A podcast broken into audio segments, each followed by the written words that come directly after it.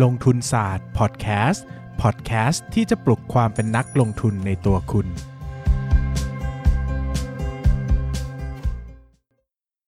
สวัสดีครับ ยินดีต้อนรับเข้าสู่รายการลงทุนศาสตร์พอดแคสต์รายการที่จะชวนทุกคนมาพัฒนาความรู้ด้านการเงินและการลงทุนไปด้วยกัน วันนี้นะครับ กลับมาพบกันอีกครั้งกับช่วงขุดหุ้นกับนายปั้นเงินนะครับ ก็คุยหุ้นขุดขุดบ้างคุยบ้างไง มีคนชมว่าช่วงนี้เป็นช่วงที่ดีที่สุด ในวงเล็บก็คือฟังอยู่ช่วงเดียวช่วงอื่นไม่ฟังนะครับ ก็เลยตัดสินใจว่าเออเดี๋ยวเลิกดีกว่านะครับเพราะหมั่นไส้มากไม่มีคนฟังช่วงอื่นอะวันนี้เราคุยกันเรื่องอะไรปั้น วันนี้เราจะมาคุยกันกับหุ้น TKN เท่าแก่น้อยวัยรุ่นพันมีความล้าหลันงกับหุ้นดีไหมมีความหลังกับหุ้นดีไหมทำไมต้องมีความหลังไม่มีไม่เคยนี่นี่กูมีกูมีไม่เคยซื้อเหรอนี่ซื้อตอนห้าบาท ครับขายไปตอนยี่สิบเจ็ดจุดห้าบาท ขิงว่าเออเอเอออแล้วไงเป็นต่หุ้อนกี่เด้งวะหุ้นห้าเด้งกว่า แล้วมีอะไรแล้วมันก็ลง แล้วกูก็เออดีใจจังที่กูขายไปแล้ห้าวบาทห้าบาทนี่ซื้อตั้งแต่รุ่นไหนเนี่ยห้าบาทคือวันแรกที่ IPO เลย ราคาสี่บาท ปิดตลาดที่ห้าบาท วันนั้นตลาดลงยี่สิบสามสิบจุดอะเท่ากันคือได้ก็เลยขึ้น IPO ชั้นได้ IPO หรือว่าซื้อเพิ่ม ซื้อในวัน IPO เลย ได้ IPO ด้วยแล้วก็ซื้อวัน IPO ด้วย แต่ถ้าซื้อวัน IPO เลยก็ห้าบาทนะอืมก็ขิงหน่อยว่าตัวตัวตัวเนี้ย ก็ได้กำไรเยอะ แต่ก็ไม่ได้รู้อะไรเกี่ยวกับเขาเยอะหรอก เพราะว่าเป็นบริษัทที่ก็นิดนึงอะอืมนิดนึงคือเราไม่ค่อยเข้าใจเขาเท่าไหร่แต่ว่าเรารู้เรารู้จักเขาอยู่แล้ว เรารู้เรารู้จักโปรดักเขาอยู่แล้ว เพราะว่ามันมีหนังให้ดูแต่เขาเข้าใจง่ายมีหนังให้ดูด้วยอะมาใช่คุยกันนะครับครับเถ้าแก่น้อยเนี่ยเป็นบริษัทผลิตและจำหน่ายนะครับ สินค้าขนมขบเคี้ยวเนอะอืมแบรนด์หลักๆ ก็คือแบรนด์เถ้าแก่น้อย คราวนี้สิ่งสำคัญที่เราจะเริ่ม intro เลยกับการ พูดถึงบริษัทนี้เนี่ยคืออย่ามองว่าบริษัทเนี่ยเป็นบริษัทผลิตและจำหน่ายอืมให้มองว่าบริษัทเนี้ยเป็นบริษัทการตลาด เพราะบริษัทนี้ทำทุกอย่างโดยใช้การตลาดนำการขายการทำธุรกิจต่างๆเนี่ยใช้การตลาดนำหมด ดังนั้นจุดเด่นของเขาคือการตลาดไม่ใช่การผลิตและการจำหน่ายนะครับ ดังนั้นเนี่ยเวลาอืมโฟกัสที่บริษัทนี้เนี่ยสิ่งที่พลาดไม่ได้เลยคือโฟกัสเรื่องการตลาด เพราะว่าเขาเป็นคนที่ใช้ tools หรือเครื่องมือด้านการตลาดเนี่ยครบเครื่องมากๆนะครับ เบื้องต้นนะครับ ข้อมูลเบื้องต้นก็คือบริษัทเท่าแก่น้อยหรือเท่าแก่น้อย Food and Marketing จำกัดมหาชนเนี่ยนะครับก็ผลิตและจำหน่ายสินค้าพวกขนมขบเคี้ยวนะครับ มีโรงงานอยู่หลักสองแห่งด้วยกันนะครับที่แรกก็คือโรงโรงงานนพวงศ์นะครับ อยู่ตั้งอยู่จังหวัดปทุมธานี และแห่งที่สองคือโรงงานโรจนะนะครับ อยู่ที่จังหวัดพระนครศรีอยุธยานะครับ มีสำนักงานขายอยู่ทั้งในและต่างประเทศในไทยก็จะมีที่ไทยเนาะที่ต่างประเทศก็จะมีที่จีนแล้วก็สหรัฐอเมริกานะครับ คราวนี้มาดูตัวกำลังการผลิตหน่อย ใครเห็นก็จะงงๆนะครับ เพราะว่ากำลังการผลิตที่นพวงตอนนี้เนี่ยอยู่ที่ 49%นะครับ ที่โรจนะเนี่ยอยู่ที่ 51%นะครับ โดยรวมแล้วเนี่ยกำลังการผลิตอยู่ที่ 50%นะครับ คราวนี้ต้องเข้าใจตัวปริมาณการผลิตก่อนตัวตัว capacity รวมเนี่ยนพวงเนี่ยอยู่ที่ประมาณกลมๆ คือ 2,600 ตันต่อปีนะครับโรจนะอยู่ที่ 7,000 ตันต่อปีนะครับ ซึ่งตอนนี้เนี่ยเขามีแผนที่จะย้ายนพวงเนี่ยมาที่โรจนะทั้งหมดนะครับ ก็คือว่าจะปิดนพวงนั่นเองนะครับ ซึ่งก็คาดว่าจะเสร็จสิ้นใน Q2 นะครับ ดังนั้นเนี่ยตัวของต้นทุนต่างๆ เนี่ยตัวนี้ถ้าพูดถึงโดโดยเบื้องต้นเนาะโดยเรื่องของต้นทุนการผลิตเนี่ยหลังจากปิดโรงงานเก่าเนี่ยมันจะต้องดีขึ้นอยู่แล้ว เพราะว่า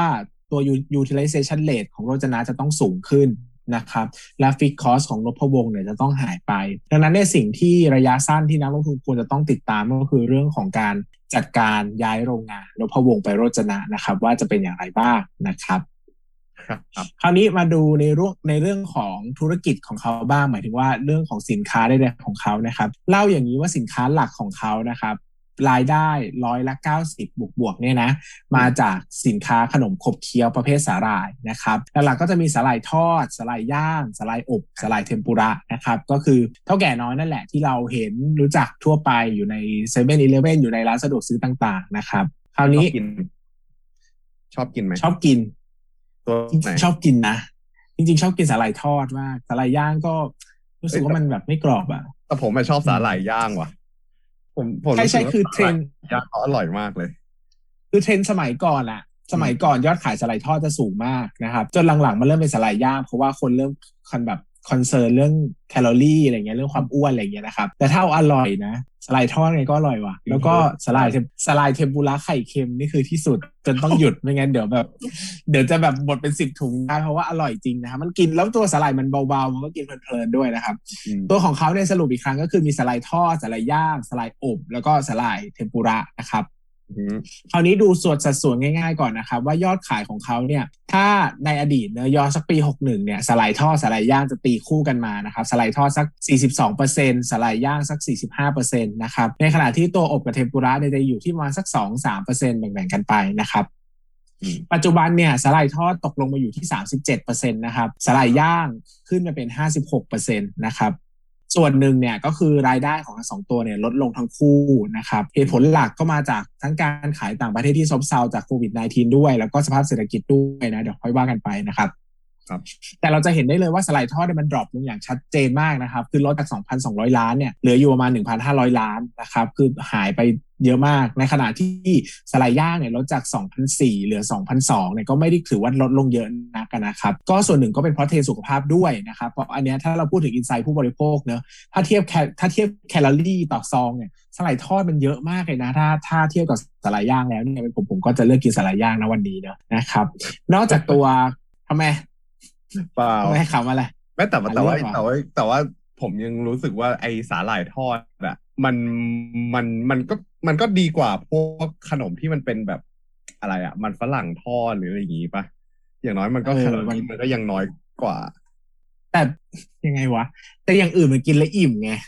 อย่างสมมติกินเลห่อใหญ่ห่อนึงเนี่ยก็อิ่มแล้วนะ กินต่อไม่ไหวกินยกเว้นฝืนจะกินจริง ๆ อะสลายทอดอะมึงกินไปเรื่อยๆกับเชื้อฟ้าดินสลายก็ได้อะมันแบบมันเบาอะเอาจริงๆอะคือถ้ากินแล้วแบบแคลอรี่มันก็มันก็ไม่ถึงกันเยอะมากแต่แบบ มันความอิ่มมันไม่ได้หนักเท่าพวกมันฝรั่งอะไรพวกนี้ไงมีความเห็นนะอะ มันเพลินดีนะครับอะนอกจากตัวที่เป็นขายสลาแล้วนะครับเขาก็ยังมีเครืออื่นอีกนะครับ หลายตัวเนอะหลักๆที่ผมจะพูดถึงคือเครือ TKNRF หรือเท่าแก่น้อย Restaurant and Franchise นะครับ อันนี้ก็คือว่านอกจากสลายแล้วเนี่ยนะครับเขาก็ยังมีการทำธุรกิจในกลุ่มอื่นๆด้วยนะครับ กลุ่มแรกเนี่ยก็คือกลุ่มผลิตภัณฑ์ที่ไม่ใช่สาหร่ายนะครับ อันนี้เนี่ยก็ไม่ก็ไม่ได้อยู่ในเครือ R รือ RF นะครับ ก็อยู่ในเครือเท่าแก่น้อยปกตินั่นแหละก็จะมีกลุ่ม My Way โปรตีนนะครับ อันนี้หลายคนน่าจะเคยได้ยินก็ฮอตกันอยู่ช่วงหนึ่งก็โปรโมทกันอยู่ช่วงหนึ่งนะครับ แต่ในฐานะพูดทานเวโปรตีนอยู่บ้างนะครับ ครับ เหตุผลที่ไม่ทานคือมันแพงครับ มันแพงครับ กินไม่ไหวครับก็เลยข้ามไปนะครับ แล้วก็มีพวกขนมอื่นๆนะครับ มีขนมข้าวโพดอบกรอบนะครับ อะไรก็ว่าไปมันฝรั่งอบกรอบ ขนมขบเคี้ยวจากปลานะครับ ทินทิน คอนเอ่อวอนะครับซีโรฟาร์มนะครับ อันนี้เราก็ไม่เคยกินเลยนะครับ มีนี่เคยกินนะครับ นมพัชไรส์รสชานมที่เขาบอกว่าเป็นนมจากไต้หวัน ที่มันแบบฮอตมากๆ ตอนที่เราไปไต้หวันด้วยกันน่ะ พี่ได้กินไหมมันเป็นแก้วหรือมันเป็นขวดวะ มันเป็นขวดอย่างนี้เลยกระติกอย่างนี้เลยถ้ามันเป็นขวดแต่ไม่เคยกินเพราะเราอะเรากินชานมเพราะว่ากินไข่มุกในชานม คือถ้ามาเป็นชานมเฉยกูไม่กินไม่รู้จะกินทำไมเออ คือผมแต่ก็ตอนที่ตอนที่ผมกับพี่แยกกันเที่ยวอะผมไปซื้อลองกิน แล้วมันเฉยๆอะเออ ไม่ได้อินไม่ได้อินเป็นพิเศษ ไม่เรากินที่ไทยแล้วว่ามันก็เฉยๆอะสำหรับเรานะ เราเป็นคนไม่เครซี่ชาไงดังนั้นชานมที่ไม่มีไข่มุกอะเราไม่กินนะเว้ยเรารู้สึกว่าเราเกิดมาเพื่อกินชานมไข่มุกเรื่องนั้นก็อันนี้เป็นใบแอดส่วนตัวเราก็ซื้อมากินตามกระแสเนอะแล้วก็เออเออเออ ผ่านไปผ่านไปนะครับอะนั้นแล้วก็มีพวก restaurant ต่างๆนะครับ ก็จะมีเถ้าแก่น้อยแลนด์อันนี้เป็นขายของฝากเนาะก็น่าจะเคยเดินเข้าไปแหละเออ ก็อยู่ใน TKNRF นะครับก็จะมีอยู่ที่เทอร์มินอลจำได้แน่ๆหนึ่งที่นะครับ ที่อื่นก็จำไม่ได้แล้วแต่เคยไปเดินเล่นอยู่นะ ก็น่ารักดีนะครับ เหมาะกับคนจีนเน้นกลุ่มคนจีนเลยนะครับ แล้วก็มีข้าวราดแกงกะหรี่ญี่ปุ่นฮิโนยะนะครับเคยกินไหมไม่เคย แต่ผมชอบกินข้าวแกงกะหรี่นะ เนี่ยเคย แล้วพูดตรงๆ อันนี้จากใจไม่ถูกปากเลย ไม่ถูกปากเลย เพราะว่าฮิโนยะเนี่ยเขาเป็นข้าวแกงกะหรี่ที่ทำออกมารสค่อนข้างจะหวาน คือเขาใส่พวกผลไม้เยอะ แล้วเราอะชินรสโคโค่ไงโคโค่อิชิบันยาต้องเข้าใจนะว่าประเทศไทยอะรับรู้รสชาติอาหารที่ชื่อว่าแกงกะหรี่ผ่านโคโค่อิชิบันยามาตลอดด้วย แล้วมันทั้งเข้มมันทั้งเผ็ดมันจัดจ้านใช่ป่ะคือมันก็ไม่คือเราเราไม่สามารถเรียกว่าอะไรเป็นต้นตำรับเลยเพราะว่าเราก็รู้สึกว่าทุกอย่างมันก็มีสูตรของตัวเอง แต่ตัวพอฮีโนย่าเนี่ยมันทำออกมาแล้วมันค่อนข้างจะหวานติดหวานเลยนะอะไรอย่างเงี้ย เราก็เลยกินแล้วก็แบบไม่ได้ กินแล้วไม่ได้แล้วก็เอ่อตอนไปกินอะ ไอ้นี่ด้วย เป็นช่วงที่เขาเปิดใหม่ๆเลย แล้วมีคนไปรีวิวเยอะๆอยู่ที่เดอะมาร์เก็ตอะเออร้านระเบิดเลย โอ้โหแบบ คนแบบล้นแบบทะลักที่หายไว้ป่วงแล้วคือแบบ เราอะครับไม่แต่ว่าสังเกตดีว่าแบบเวลาเขาไปเปิดที่ไหนอะเขาจะเน้นคนเขาจะเน้นแบบคิดว่าลูกค้าเขาอะจะเป็นคนจีนเลยนะ เพราะผมรู้สึกว่าอย่างฮิโนยะไปเปิดที่เดอะมาร์เก็ตใช่ป่ะเดอะมาร์เก็ตมันก็เป็นตลาดคนจีน ผมรู้สึกว่าเถ้าแก่น้อยอะทำอะไรอะเขาจะ concern เรื่องลูกค้าที่เป็นคนจีนมาก่อนอันดับแรกป่ะ ใช่เพราะว่าเราก็คิดเพราะว่าตัวเถ้าแก่น้อยเองคือตัวคุณต๊อบอะเขามี branding ในตัวประเทศจีนด้วย เพราะว่าก็มีคนดูหนังเนาะแล้วก็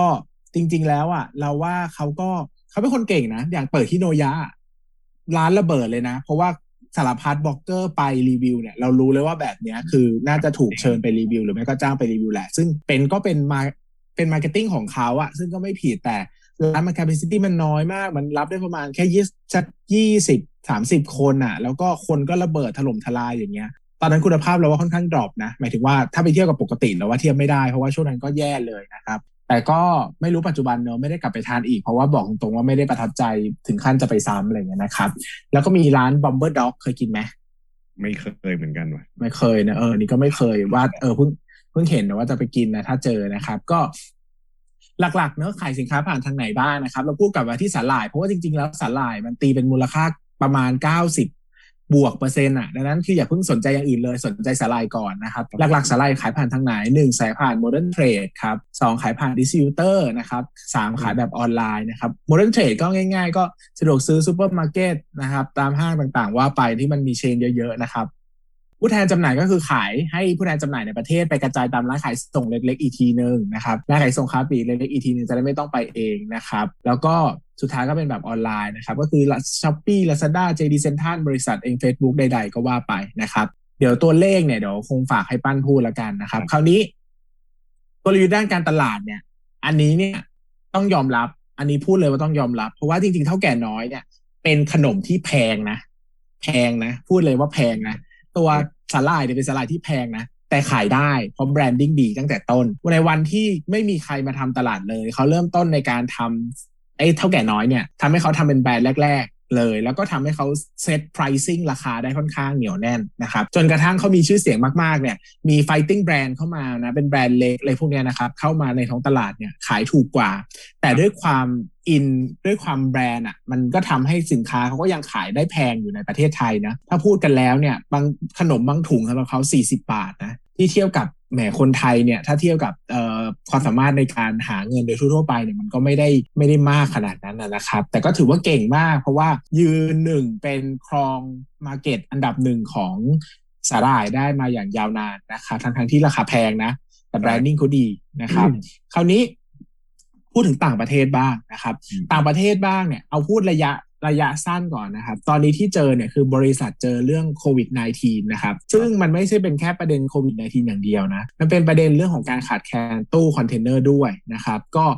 ทำให้ค่าระวางเรือเนี่ยปรับตัวสูงขึ้นนะครับ ซึ่งแน่นอนว่าบริษัทต้องได้รับผลกระทบอยู่แล้วนะครับ ก็ทำให้ตัวต้นทุนเนี่ยเพิ่มสูงมากขึ้นนะครับ อันนี้เป็นข้อแรกที่เป็นระยะสั้นนะครับอืมในระยะยาวเนี่ยเราเห็นภาพความพยายามนะครับภาพความพยายามของบริษัทที่จะส่งผลักดันสินค้าเข้าไปในประเทศจีนและประเทศสหรัฐนะครับอย่างประเทศจีนเนี่ยไปได้แล้วนะครับ อยู่ในโมเดิร์นเทรดเข้าคุมเมืองหลักๆปักกิ่งเซี่ยงไฮ้กวางโจวนะครับ ซึ่ง ผมเคยไปจีน ก็เจอเถ้าแก่น้อยจริง ๆ นะครับ คราวนี้จะพูดเลยนะว่า ไปมาหลายประเทศนะครับ ใน CLMV ในจีนในอะไรอย่างเงี้ยนะครับ สิ่งหนึ่งที่จะทำก็คือเดินซูเปอร์มาร์เก็ตนะครับ แล้วก็จะพบว่าแบรนด์หนึ่งของไทยที่อยู่ในหลายประเทศสุดๆก็คือเถ้าแก่น้อยนะครับ เป็นคนที่สามารถกระจายสินค้าไปได้ดีจริง ๆ นะครับคราวนี้ตัวของสหรัฐอเมริกาเนี่ยนะครับเขาไปสองแบรนด์ด้วยกันนะครับ ก็คือแบรนด์โนระกับแบรนด์เถ้าแก่น้อยนะครับ ก็เหลักๆเนี่ยใน mainstream เนี่ยเขาพยายามจะดันแบรนด์โนระเข้าไปแทนนะครับแบรนด์แบรนด์เถ้าแก่น้อย ซึ่งแบรนด์เถ้าแก่น้อยเนี่ยส่วนใหญ่มันจะอยู่ในพวก Asian supermarket นะครับถ้าไปเนอะมันก็จะไม่ได้อยู่ใน main mainstream supermarket นะครับคราวนี้ต้องอธิบายอย่างหนึ่งว่าจริงๆเถ้าแก่น้อยเนี่ยแพงตั้งแต่อยู่ที่ไทยแล้วนะถูกไหมราคาต่อซองมันก็ไม่ได้ถูกเนาะคราวนี้พอมันจะต้องส่งไปต่างประเทศ บวกค่าส่งบวกค่านู่นค่านี่เนี่ย มันก็แพงขึ้นไปอีกนะครับ ซึ่งใช่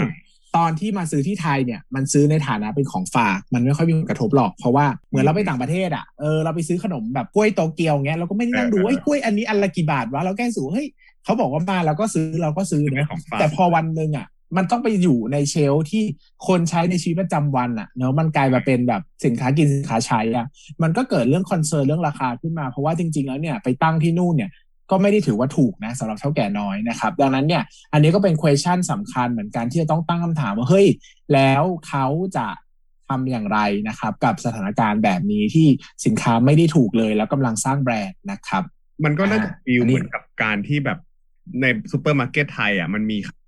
ต่างประเทศ import เข้ามาขาย อย่างนี้ไปแล้วแบบแล้วเวลาเราซื้อเราก็จะรู้สึกว่าเฮ้ยราคามันนะโดดกว่าขนมไทยหรือว่า อ่าของที่ขายเป็นแบรนด์ไทย หรือว่าของที่ขายเป็นแบรนด์เอเชียก็ตามเพราะว่ามันนั้นไม่แปลกอันนั้นไม่แปลกเพราะว่าถ้าปาเรามาจากประเทศที่มีค่าของชีพสูงกว่า แล้วมันมาขายแพงกว่า มันจะค่อนข้างเก็ตดังนั้นน่ะ ต้นต้นสายปลายทางอะ ต้นสายอะเขาสามารถลดราคาเพื่อให้แมทค่าของชีพได้ แต่เท่าแก่น้อยอะเป็นประเทศที่ค่าของชีพต่ำกว่า แล้วไปขายประเทศที่ค่าของชีพที่สูงกว่า แต่มันดันราคามันไม่ได้ถูกกว่าไง มันก็เลยแปลกตรงนี้ว่า แล้วจะลดหรอถ้าไปเที่ยวกับต่างประเทศที่มันค่าชีพแพงกว่าอีกจะลดราคาหรออะไรอย่างเงี้ยเอออันนี้ก็เป็นประเด็นหนึ่งอ่าครับอะตัวเรื่องตัวเลขบ้าง เข้าใจครับ ก็ตัวเลขฝั่งตัวเลขครับฝั่งปริมาณ ถ้าสมมติว่าเราลองดูที่ยอดขายของปีที่แล้วก่อนเนาะเดี๋ยวเราค่อยอัปเดต Q1 ปีนี้นะครับ ยอดขายของปีที่แล้วเนี่ย2,256 สามเนี่ยครับยอดขาย drop เพราะว่าภาคการบริโภคในประเทศเนี่ยค่อนข้างลดลงคือหลักๆ แล้วอะตัวที่ตัวที่เขาส่งออกอะมัน drop นะ แต่ว่า drop ไม่เยอะมาก อืม แต่ว่าตัวที่ drop เยอะจริงๆ drop ประมาณห้าสิบเปอร์เซ็นต์นะก็คือเป็นยอดขายในไทยนะครับ ถ้ายอดขายในไทยเนี่ย เทียบกับปีสองห้าหกสองเนี่ยสองพันหนึ่งร้อยี่สิบล้านนะครับ ลดลงมาเหลือหนึ่งพันสองร้อยเจ็ดสิบห้าล้าน ก็เรียกว่าครึ่งครึ่งหรือเกือบครึ่งครึ่งเลย นะครับ ส่วนจีนเนี่ยจากพันเก้ามาเหลือพันห้านะครับ แล้วก็ส่วนประเทศอื่น ๆ ทั้งสหรัฐมาเลอินโดอะไรเงี้ยที่เขาจะนับเป็นประเทศอื่น ๆ นะครับ ก็ไม่ค่อย drop เท่าไหร่นะ จากพันสองร้อยสี่สิบเอ็ดล้านเนี่ยมาเหลือแค่หนึ่งพันหนึ่งร้อยเก้าสิบสี่ล้านนะครับโดยที่โฟกัสหลักๆ ของเราเนี่ยก็คือน่าจะเป็นภาคการบริโภคในประเทศไทยที่ทำให้ยอดขายตรงเนี้ยลดลงนะครับ คือยอดขายเนสเซลโดยรวมทั้งหมดอะของเท่าแก่น้อยอะ ลดลงจาก 5,267 ล้านนะครับ ในปี 2562 เหลืออยู่แค่ 3,983 ล้าน ลดลงไปประมาณ 24%เยอนเยียนะครับ อืม แต่ว่าส่วนหนึ่งอะเวลาที่เขานับยอดขายในไทย เราต้องเข้าใจก่อนว่าเขาอะไม่ได้นับแค่ภาคการบริโภคในไทย มันยังมีเรื่องการท่องเที่ยวอีก เออ เพราะว่าส่วนใหญ่แล้วอะลูกค้าที่เข้ามาแล้วก็ซื้อของกลับไปเนี่ยก็คือจะเป็นคนจีนเนาะก่อนหน้านี้พวกเท่าแก่น้อยแลนด์เนี่ยที่แบบเข้ามาแล้วแบบขายเป็นแพ็คส่งกับอ่าขายเป็นแพ็คแล้วก็หิ้วหิ้วขึ้นเครื่องกลับไปเนี่ยค่อนข้างเยอะเหมือนกัน ดังนั้นแล้วอะพอภาพภาพที่มันกระทบในประเทศไทยจริงๆอะ อาจจะไม่ใช่แค่เรื่องของการบริโภคอย่างเดียว มันอาจจะเป็นเรื่องของโควิด -19 ด้วยนะครับ ที่ทำให้แบบมันไม่มีนักท่องเที่ยวเดินทางเข้ามาพอมันไม่มีนักท่องเที่ยวเดินทางเข้ามาเนี่ย มันก็เลยทำให้อ่ายอดขายที่เขาขายได้ในประเทศไทยเนี่ย มัน drop ลงนะครับ คือถ้าสมมุติว่าคิดคิดเป็นภาพของการขายในประเทศไทยอะมันลดลงประมาณเกือบเกือบครึ่งหนึ่งนะครับ ส่วน export เนี่ยน่าจะประมาณ 14%เปอร์เซ็นต์เยอนเยียนะครับ ถ้าเป็นที่ที่จีนอย่างเดียวก็ประมาณ 21%เปอร์เซ็นต์ นะครับผมSo โดยที่ sale portion ในปี 2563 ที่ผ่านมาเนี่ยมันอยู่ที่ประมาณอ่าถ้าเป็นประเทศไทยเนี่ยประมาณ 32%นะครับ ส่วนประเทศจีนเนี่ยประมาณอ่าไม่ใช่ประเทศจีนการส่งออกเนี่ยประมาณ 68%นะครับทั้งทั้งที่แบบแต่ก่อนเนี้ยในประเทศไทยอะมันจะอยู่ที่ราวๆ 40%นะครับก็คือ sale portion หรือว่าสัดส่วนการขายในประเทศไทยเนี่ยลดลงมาค่อนข้างเยอะเหมือนกันนะครับผมหลักๆ คือ อ่าฝั่งยอดขายประมาณนี้ ส่วนเรื่องของส่วนเรื่องของอ่าการส่งออกเนี่ย มัน drop ลงส่วนหนึ่งก็มีจากเรื่องที่พี่เบสบอกด้วยว่ามันเป็นเรื่องของค่าระวางเรือนะครับพอพอมันมีเรื่องของการขาดแคลนตู้คอนเทนเนอร์เนี่ยมันทำให้ค่าระวางเรือสูงนะครับ บางทีเนี่ย บริษัทก็อาจจะไม่ไม่ไม่ได้อยากจะส่งของไปจำหน่ายในช่วงนี้มากเท่าไหร่ นะครับ ก็เลยก็เลยเหมือนกับว่ายอดขายในส่วนของการ Import ก็เออในส่วนของการ Export ออกไปเนี่ย ก็เลยลดลงนะครับผม ส่วนของต้นทุนขาย ต้นทุนขายเนี่ย ถ้าเกิดว่าเราลองดูเรื่องของสัดส่วนอ่าเป็นเขาเรียกว่าอะไรอะอ่าสัดส่วนของต้นทุนขายนะครับ สัดส่วนของต้นทุนขายเดิมเนี่ย เฉลี่ยมันจะอยู่ที่ราวๆ72เปอร์เซ็นต นะครับเทียบกับยอดขาย แต่พอมาปี 2563เนี่ยมันโดดขึ้นมาเล็กน้อยนะครับอยู่ที่ 74.3เปอร์เซ็นส่วนหนึ่งก็เพราะว่ากำลังการผลิตที่เขาใช้อะเขาใช้เขาใช้กำลังการผลิตที่เขาเรียกว่าอะไรอะเขาเรียกว่าใช้อัตราอัตราการผลิตที่น้อยลงนะครับ มันก็เลยทำให้ค่าใช้จ่ายคงที่ของเขาเนี่ยมี เขาเรียกว่าค่าเสื่อมราคา พวกค่าพนักงานอะไรเงี้ยที่อยู่ในที่อยู่ในสายการผลิตอะครับเขายังเป็นค่าใช้จ่ายคงที่อยู่ดังนั้น แล้วอะเวลาที่เขาผลิตได้น้อยลงอะมันทำให้การรับรู้ต้นทุนต่อหน่วยตรงนี้มันเพิ่มขึ้นนะครับ ดังนั้นแล้วเนี่ยมันก็เลยไม่แปลกที่ต้นทุนขายเพิ่มขึ้น แต่ว่าส่วนหนึ่งที่มันเข้ามาช่วยลดเขาได้ในปีที่แล้วก็คือ ไอ้ต้นทุนของค่าสาหร่าย คือค่าสาหร่ายเขาอะวัตถุดิบของเขาอะมีแนวโน้มลดลงในปี 2563 นะครับ มันก็เลยทำให้คือจริง ๆ อาจจะบอกว่าสัดส่วนของต้นทุนของเขาอะหลัก ๆ แล้วมันจะอยู่ที่สาหร่ายประมาณ 31%แพคเกจจิ้งประมาณ 25%นะครับนอกนั้นก็โอเวอร์เฮดอะไรอย่างเงี้ยที่เหลือนะครับ ก็จะประมาณก็คือส่วนที่เหลือนั่นแหละประมาณอีก 40 น่าจะ 40กว่าเปอร์เซ็นต์นะครับผมก็หลักๆ คือมันก็จะมาจากไอ้ค่าค่าต้นทุนสาหร่ายนี่แหละที่ลดลงด้วย มันก็เลยทำให้ต้นทุนขายเนี่ย มันเหมือนกับว่า ต่อให้กำลังการผลิตมันลดลง แต่ว่าไอ้ยอดขายอ่าไม่ใช่ยอดขาย ต้นอ่าต้นทุนขายที่เป็นส่วนของสาหร่ายเนี่ย มันก็ลดลงเหมือนกันดังนั้น แล้วเนี่ยมันก็เลยมันมันอาจจะเรียกว่าหักล้างกันได้ไม่หมดหรอก แต่ว่าถ้าโดยรวมแล้วอะเรามองภาพอย่างเงี้ย มันก็เหมือนกับว่าต้นทุนขายอะความจริงเขาน่าจะดรอปลงเยอะกว่านี้ เอ้ยเขาน่าจะเพิ่มขึ้นเยอะกว่านี้นะครับ แล้วก็กำไรขั้นต้นน่าจะ drop ลงเยอะกว่านี้ แต่ว่ามันก็ไม่ได้เป็นอย่างนั้นนะครับ ถ้าไปดูที่กำไรขั้นต้นแล้วเนี่ยกำไรขั้นต้นปกติจะอยู่ที่ราวๆยี่สิบยี่สิบเจ็ดยี่สิบแปดเปอร์เซ็นต์นะครับ margin gross profit margin นะครับ ถ้ามาดูในปี 2563เนี่ยทำได้ 25% นะครับ อันนี้คือ gross profit margin นะ แต่ว่าจะบอกว่าตัวที่พี่เบสพูดไปก็คือความถนัดของเขาอะหลักมันจะเป็นฝั่งของเซลล์sales and marketing นะครับผม ถ้า sales and marketing เนี่ยก็คือพวก SG&A เนาะ ถ้าไปดูที่ SG&A แล้วอะครับ หลักๆ เวลาที่เขาจะใช้ค่าใช้จ่ายในการขายอะมันจะเยอะกว่า แล้วก็ส่วนใหญ่เขาจะเอาไปใช้กับการทำทำภาพลักษณ์จ้าง KOL บ้างทำนู่นทำนี่บ้างคือ เท่าที่เห็นน่ะ ส่วนใหญ่เขาจะเน้นจ้างไอดอลเลยเนาะแต่ว่าผมก็ไม่ค่อยรู้จักไอดอลในจีนเหมือนกันนะครับผม ก็ส่วนใหญ่แล้วเนี่ย ค่าใช้จ่าย SG&A to sale เนี่ย คิดเป็นประมาณอ่า SG&A to sale สักครู่นะครับ SG&A to sale คิดเป็นประมาณสิบเอ็ดอะถ้าเป็นต้นทุนอ่า sell selling expense เนี่ยจะประมาณ11%นะครับ แล้วก็ ในการบริหารอีกประมาณ 7%รวมกันแล้ว 18%นะครับมันก็เลยทำให้กำไรสุทธิเนี่ยมันในปี 2563 ที่ผ่านมาครับพอหักพวกหาหักพวกอ่าดอกเบี้ยแล้วก็ภาษีไปด้วยแล้วเนี่ยมันจะอยู่ที่ราวๆ 6%ก็ถือว่าดรอปลงจากปีก่อนก่อนหน้านี้ ซึ่งปีก่อนก่อนหน้านี้เนี่ยปี 62 ปี 61 อะไรอย่างเงี้ยครับมันทำได้อยู่ที่ประมาณเจ็ดเปอร์เซ็นแปดเปอร์เซ็นเก้าเปอร์เซ็นตนะครับปีนี้ทำได้อ่าปีสองห้าหกสามเนี่ยทำไปได้แค่หกเปอร์เซ็นตนะครับ ก็คิดว่าหลักๆ มันก็มาจากอย่างที่บอกคือเรื่องของโควิดทำให้นักท่องเที่ยวเดินทางเข้ามาไม่ได้นะครับ แต่ว่าส่วนหนึ่งที่ยังพอให้เห็นภาพดีหน่อยก็คือเรื่องของการย้ายโรงงานนะครับ การที่เขาการที่เขารวมเขาเรียกว่าอะไรอะย้ายโรงงานเข้ามาทำให้ทำให้แบบโรงงานมันมีความสมัยใหม่มากขึ้น มันมีนวัตกรรมมากขึ้น มันเลยทำให้ต้นทุนบางอย่างเนี่ย มันถูกกำจัดออกไปนะครับ มันก็เลยทำให้อนาคตอะถ้าสมมติว่าวันหนึ่งยอดขายกลับมามันก็มีแนวโน้มว่าความสามารถในการทำกำไรของเถ้าแก่น้อยเนี่ยมันน่าจะดีขึ้นนะครับ ถ้าเกิดว่ามาดูที่อ่าไตรมาสหนึ่งกันบ้างนะครับ ไตรมาสหนึ่งเนี่ยยอดขายอะมัน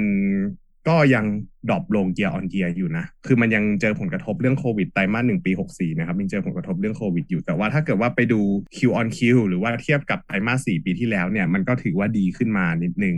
นะครับ โดยที่ยอดขายที่ดีขึ้นมาเนี่ย มันคือยอดขายในไทยนะครับ เหมือนไม่แน่ใจว่ากำลังซื้อมันกลับมาหรือว่า มันมีคนต่างชาติเริ่มเข้ามาแล้วนะครับ แต่ว่ามันก็ถ้าเทียบเป็นภาพ year on year ก็ยังถือว่า drop อยู่นะครับ เพราะว่าปีที่แล้วเนี่ยต้นปี 2020 มันยังพอมีคนจีนเข้ามาซื้อของอยู่บ้างนะครับ ประมาณนี้ แล้วก็ sales performance ของปีนี้เนี่ย จริง ๆ แล้วอะจะบอกว่ามันควรจะถูกนับไอ้นี่เข้าไปด้วยนะไอชานมอะชานมมันเพิ่ง launch ออกมาเมื่อเมื่อเมื่อปลายปี เมื่อปลายปี สองพันสิบดังนั้นแล้วเนี่ย มันก็เลยอาจจะอ๋อในไทยมันอาจจะมีเรื่องของเซลล์ตัวเนี้ยเข้ามาช่วยมันเลยทำให้ยอดขาย Q on Q อะดีขึ้นเออมันอาจจะมีตัวตัวของไอชานมเนี่ยแหละเข้ามาช่วย ส่วนเรื่องของไอพวกเท่าแก่น้อยแลนด์อะ จะบอกว่าจริง ๆ อะ ตอนเนี้ยเท่าแก่น้อยแลนด์อะ มันปิดไปเยอะมากเลยนะอืม เพราะว่าด้วยสถานภาสถานการณ์นะใช่เพราะว่าแบบสถานการณ์แล้วมันเหมือนกับ มันเป็นค่าใช้จ่ายคงที่อะพวกค่าเช่าค่าเสื่อมนู่นนี่นั่นอะไรอย่างเงี้ย มันก็เลยคิดว่าเออจริง ๆ แล้วปิดไปก่อนดีกว่า แล้วเน้นในสาขาที่ยังสามารถทำกำไรได้อยู่นะครับ ซึ่งสาขาที่ยังทำกำไรได้ดี หรือหรือว่ามันมีศักยภาพในการทำกำไรเนี่ยก็คืออยู่ที่อ่า Terminal Twenty One นะครับผมประมาณนี้ ส่วน net profit เนี่ย ปีปีอ่าสองห้าหกสี่เนี่ยทำได้ทำได้อยู่ที่ประมาณห้าสิบเก้าล้านบาท นะครับ ก็ยังถือว่าดรอปลงจากปีสองศูนย์สองศูนย์หรือว่าสองห้าหกสามเนี่ยอยู่ที่แปดสิบหกล้านบาทนะครับ ก็ถ้ามาดูในส่วนของฝั่งงบดุลบ้าง หรือว่างบแสดงฐานะการเงินบ้าง ค่าใช้จ่ายอ่าไม่ใช่ค่าใช้จ่ายอ่าสัดส่วนของสินทรัพย์หลักๆ แล้วเนี่ย มันจะอยู่ที่สินค้าคงเหลือกับลูกหนี้การค้านะครับสินค้าคงเหลือกับลูกหนี้การค้าของเขาเนี่ย คิดเป็นประมาณเกือบครึ่งหนึ่งเลย ไม่ใช่ครึ่งหนึ่งเลยแหละ รวมๆกันแล้วครึ่งหนึ่งเลยของสินทรัพย์รวมทั้งหมดนะครับ แล้วก็ที่เหลืออีกประมาณหนึ่งพันหนึ่งพันกว่าล้านเนี่ย จะเป็นส่วนของโรงงานที่ดิน PPE อะไรพวกเนี้ยโรงงานที่ดินอาคารอุปกรณ์อะไรอย่างเงี้ยครับมันจะอยู่สัดส่วนประมาณหนึ่งพันล้านบาทนะครับ ก็ส่วนหนึ่งก็อาจจะเป็นเพราะว่าเขาเป็นโรงงานผลิตด้วยนะครับ ผลิตด้วยจัดจำหน่ายด้วย มันก็เลยทำให้สัดส่วนของสินทรัพย์หลักๆ มันอยู่ที่สามตัวนี้ นะครับ แต่ว่าถ้าจะดูจริง ๆ ว่าเขามีความสามารถในการบริหารส่วนนี้ไหมก็ต้องไปดูเพิ่มเติมในส่วนของอ่าคอลเลกชันหรือว่า sales period อะไรอย่างเงี้ยนะครับ ถ้าเกิดว่าไปดูที่เซลล์พีเรียดแล้วเนี่ย ส่วนใหญ่อะถ้าไปดูเทียบย้อนหลังเลยนะ ปี 2020 กับปี 2021 เนี่ย มันก็ยังอยู่ที่ 10 วันนะครับ คือคือเรื่องของตัวความสามารถในการขายของเขาอะยังไม่ได้ดรอปลงมาก นะครับ แล้วก็ความสามารถในการตามเก็บลูกหนี้เนี่ยก็ไม่ได้ไม่ได้ไม่ได้เยอะมากนะอยู่ที่ประมาณ 80 วันนะครับ ในปี 2020 นะครับ ถ้าเกิดว่าเทียบในไทยนะ 80 วัน แต่ว่าถ้าเป็น export เนี่ยค่อนข้างเก็บเงินเร็วก็คืออยู่ที่ประมาณ 26 วันนะครับ แต่ใช้เวลานานกว่าปีที่แล้วนะในส่วนของ Export Export ปีที่แล้วอยู่ที่ประมาณ 20 วันนะครับ แล้วก็หนี้สินหนี้สินของเขาเนี่ยส่วนใหญ่เลยมันอยู่ไปรวมอยู่ที่อ่า OD พวก OD เงินสดที่กู้มาเพื่อหมุนเวียนอะไรพวกนี้ครับ แล้วก็เป็นเจ้าหนี้การค้า พวกต้นทุนวัตถุดิบสาหร่าย packaging ผงชูรสต่างๆ นานาอะไรพวกนี้นะครับหนี้สินรวมเนี่ยอยู่ที่ประมาณ 1,300 ล้านนะครับ โดยที่ไอตัวของเจ้าหนี้การค้ากับ OD เนี่ยรวมกันเข้าไปก็ 1,000 ล้านแล้ว นะครับส่วนที่เหลือเงินกู้ยืมระยะยาวอะไรพวกนี้ไม่ค่อยมี แต่ว่าสังเกตมีจุดสังเกตหนึ่งก็คือในช่วงไตรมาสหนึ่งที่ผ่านมาเนี่ยมันมีเงินกู้ยืมระยะยาวจากสถาบันการเงินเนี่ยเพิ่มเข้ามา 52 ล้าน ซึ่งตรงนี้ไม่แน่ใจว่าเขากู้มาทำอะไรเหมือนกันนะครับ อันนี้ก็ต้องลองไปติดตามดูเพราะว่าผมก็ไม่ได้ฟังอัปเดตว่าเขาพูดถึงตรงนี้หรือเปล่านะครับ ส่วนถ้าเทียบเป็น DE ratio เนี่ย DE ratio ปี 2021 นะ ล่าสุดเลยไตรมาสหนึ่งปี 2021 เนี่ย มันอยู่ที่ 0.5 เท่าเท่านั้นเองนะครับ ก็ถือว่าไม่ได้เยอะมากนะครับ เพราะว่านี่สินส่วนใหญ่ที่มันมีเป็น 0.5 0.6 เท่าเนี่ย มันไปจมมันมันไปอยู่กับพวกเจ้าหนี้การค้ากับ OD เป็นส่วนใหญ่นะครับนี่สินระยะยาวไม่ค่อยมีก็อย่างที่บอกว่านี่สินระยะยาวเนี่ยมันมีมาจากไอ้ส่วนของตัวเจ้าหนี้การค้าเป็นหลักนะครับ ประมาณนี้นะครับ ส่วนอ่า นี่อ่างบแสดงฐานะการอ่าไม่ใช่ งบสถานะเงิน งบกระแสเงินสดโอ้วันนี้อ่องๆนะครับ งบ งบกระแสเงินสดเนี่ย ก็เป็นบวกลบนะครับ แล้วก็ลบ นะครับ ประมาณนี้เป็นแพทเทิร์นนะครับ บวกก็ส่วนใหญ่ก็ขายได้เป็นเงินคือเท่าแก่น้อยมันดีตรงที่ขายได้เป็นเงินสดนะครับลบก็คือมีลงทุนกับอ่าโรงงานอะไรอย่างนี้ส่วนซื้อซื้อของเข้ามาบ้าง แล้วก็มีการย้ายโรงงานอะไรอย่างนี้บ้างครับลบตัวสุดท้ายก็คือมีการจ่ายเงินปันผลคืนกับผู้ถือหุ้นนะครับ ประมาณนี้สำหรับฝั่งปริมาณเท่าแก่น้อยวันนี้งงๆอะอืมเศร้าให้ตายยังฮะยังใกล้ๆยัยังง ยังผมยังอยากรออยู่ดูอะไรบางอย่างอยู่ผมว่าผมอยากดูประเทศพัฒนาอะไรอย่างนี้ไงใกล้ละใกล้ละมีคนบอกว่าใกล้ละประเทศใกล้จะพัฒนาแล้วรออีกแป๊บเดียวนะเหรอใกล้ละปั้นเงินอดทนหน่อยนะครับครับอย่าเพิ่งตายครับอะมีอะไรกับเท่าแก่น้อยอยากฝากบ้างครับ ก็เท่าแก่น้อยเหรอครับ จริง ๆ ผมว่าตัวเนี้ยมันมีศักยภาพในการกลับมาได้นะ เพราะว่า เพราะว่าอ่า สัดส่วนใหญ่ของเขาอย่างที่ผมบอกอะคือ สัดส่วนของอลูกค้าที่เป็นคนจีนที่เข้ามาเที่ยวท่องเที่ยวในไทยแล้วซื้อของกลับไปอย่างเงี้ยครับคือในไทยปีที่ผ่านมามันลดลงยอดขายมันลดลงประมาณห้าสิบเปอร์เซ็นใช่ไหมแต่ถ้าสมมุติเรามองดูแล้วอะเฮ้ยไอส่วนที่เป็นนักท่องเที่ยวจีนอะมันหายไปเกือบเกือบร้อยเปอร์เซ็นต์นะ ถ้าเทียบจริง ๆ แล้วอะยอดขายผมคิดว่ามันอาจจะไม่ได้หายไปเยอะขนาดนั้น แล้ววันที่นักท่องเที่ยวจีนกลับมา มันอาจจะสามารถพิกอัพตัวของ ยอดขายตรงเนี้ยกลับมาได้ แต่ว่านักท่องเที่ยวจะกลับมาเท่าเดิมเมื่อไหร่อะอันเนี้ยเป็นเรื่องที่ไม่ใช่ไม่รู้เลย อืม ครับผมครับวันนั้นก็คือกำไรมันก็อาจจะได้เพิ่มอยู่แล้วเพราะว่าพอมันมีการผลิตมากขึ้นมันมีการอะไรอย่างนี้มากขึ้น มันก็น่าจะดึงส่วนของต้นทุนขายให้มันต่ำลง แล้วก็ดึงกำไรมาจินให้มันมากขึ้นได้นะครับ ครับ ก็ผมฝากเรื่อง capacity แล้วกันครับ หลังจากที่บอกแล้วเนอะว่าถ้าย้ายเสร็จเนี่ย ตัว capacity เขาจะดีขึ้นนะครับ แล้วก็พวกอัตราการทำกำไรใด ๆ ก็จะดีขึ้นนะครับ แล้วถ้าประกอบกับยอดขายกลับมาด้วยเนี่ยผมก็เชื่อมั่นว่าเราน่าจะได้เห็นอัตราการทำกำไรที่สวยขึ้นนะครับ แต่ตอนนี้ก็อยู่ในช่วงภาวะที่ต้องแก้ไขปรับปรุงกันไปก่อนนะครับเดี๋ยวไงก็คงต้องรอดูกันนะครับสำหรับวันนี้อะประมาณสำหรับวันนี้ก็ขอบคุณทุกคนมากนะครับ แล้วก็กลับมาเจอกันใหม่ สัปดาห์หน้าครับ สวัสดีครับ สวัสดีครับ สวัสดีครับ อย่าลืมกดติดตามลงทุนศาสตร์ในช่องทาง podcast player ที่คุณใช้ แล้วกลับมาปลุกความเป็นนักลงทุนกันใหม่ในลงทุนศาสตร์พอดแคสต์